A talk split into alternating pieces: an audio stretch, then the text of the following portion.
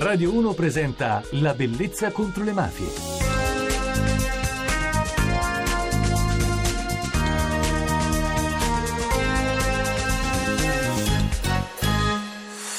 Buonanotte da Francesca Barra e benvenuti alla Bellezza contro le mafie. Il nostro paese sembra essere contagiato dall'indifferenza mediatica, perché esiste ancora un grande problema, la prostituzione, che interessa e coinvolge le mafie, la tratta di donne che all'estero vengono fatte arrivare in Italia e schiavizzate. Ma quante sono? Dati aggiornati purtroppo non vengono pubblicati ed è per questo che per ricordarvi che è ancora una grave piaga vi ricordo alcuni passi del libro di Isoke Aiktani, più volte nostra ospite, ex donna costretta a prostituirsi, arrivava dalla Nigeria. Scrive questo nel suo libro. Tu dici, ma perché l'Italia deve farsene carico? E io allora dico, non hai capito niente, perché il marciapiede ci ha devastato la vita, ci ha rovinato psicologicamente e a volte fisicamente, ci è costata la salute, la speranza e la felicità, ma mica l'abbiamo scelto noi, il vostro marciapiede. È la domanda dei vostri uomini che ha creato il business e con il business noi, le migliaia di vittime, siamo noi le vittime, non dimenticarlo. Isoke Aiktani.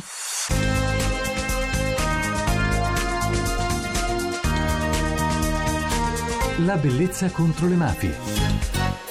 Il racconto.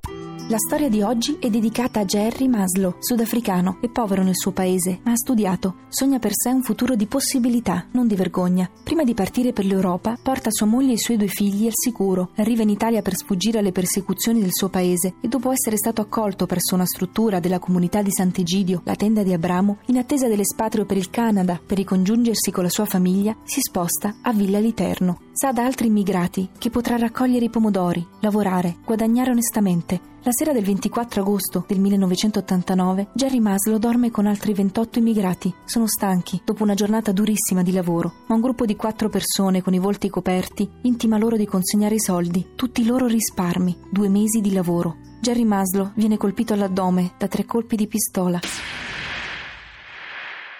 Non riuscirà a migliorare la sua vita. Muore Jerry Maslow. Ma quella morte non è stata una delle tante, troppe avvenute in circostanze simili, di cui la cronaca spesso si disinteressa, perché quella morte smuove le coscienze, i dati, nomi, volti, dignità, rimette in discussione i diritti umani. Finalmente ci si accorge che nelle città convivono residenti e immigrati, non più considerando l'immigrato altro da sé. A Roma, un mese dopo quella morte, a settembre, diedero vita ad un'indimenticabile manifestazione antirazzista. 200.000 persone persone e così sette medici e un assistente sociale decidono a Caserta di dare vita oggi ad un'associazione di volontariato dedicata a Jerry Maslow. Queste furono le ultime parole di Jerry Maslow durante un'intervista realizzata dal TG2 Pensavo di trovare in Italia uno spazio di vita, una ventata di civiltà, accoglienza che mi permettesse di vivere in pace e di coltivare il sogno di un domani senza barriere né pregiudizi. Invece sono deluso. Avere la pelle nera in questo paese è un limite alla convivenza civile. Il razzismo è anche qui. È fatto di prepotenze, di soprusi, di violenze quotidiane, con chi non chiede altro che solidarietà e rispetto. Noi nel terzo mondo stiamo contribuendo allo sviluppo del vostro paese, ma sembra che ciò non abbia alcun peso. Prima o poi qualcuno di noi verrà ammazzato ed allora ci si accorgerà che esistiamo. Jerry Maslow non ebbe lo status di rifugiato perché non era cittadino dell'Europa dell'Est, ma il suo sacrificio portò il governo italiano a varare il decreto legge 30 dicembre numero 416, norme urgenti sulla condizione dello straniero, convertito poi nella legge Martelli del 1990.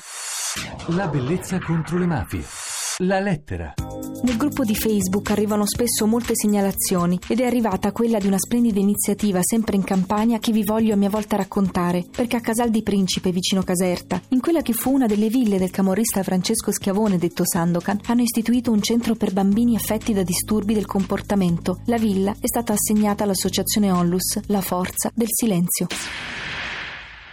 Vi voglio lasciare questa notte con un estratto di Primo Levi, Se questo è un uomo.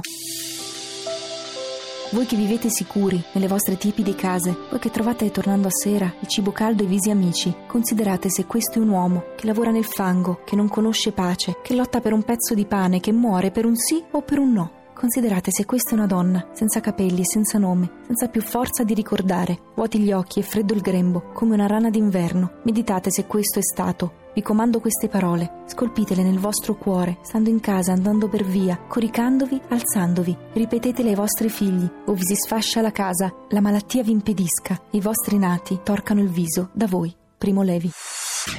per saperne di più. Io vi ricordo che per entrare in contatto con noi potrete scriverci sul gruppo di Facebook La Bellezza contro le Mafie oppure su Twitter cercando me, Francesca Barra, o direttamente La Bellezza contro le Mafie. Scaricate le puntate sul podcast, mi raccomando quelle che avete perduto della scorsa edizione oppure queste notturne www.radio1.rai.it slash La Bellezza contro le Mafie. La bellezza contro le mafie. La musica. La musica di questa notte è Hurricane di Bob Dylan. Betty Valentine from the upper hall. She sees a bartender in a pool of blood.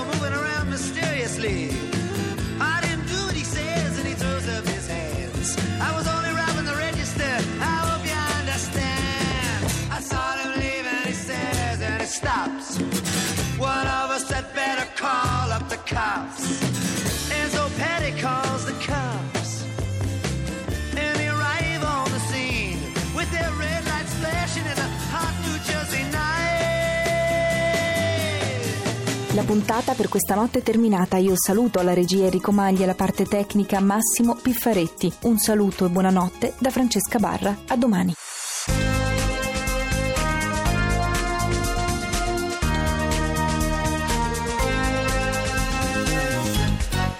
La bellezza contro le mafie.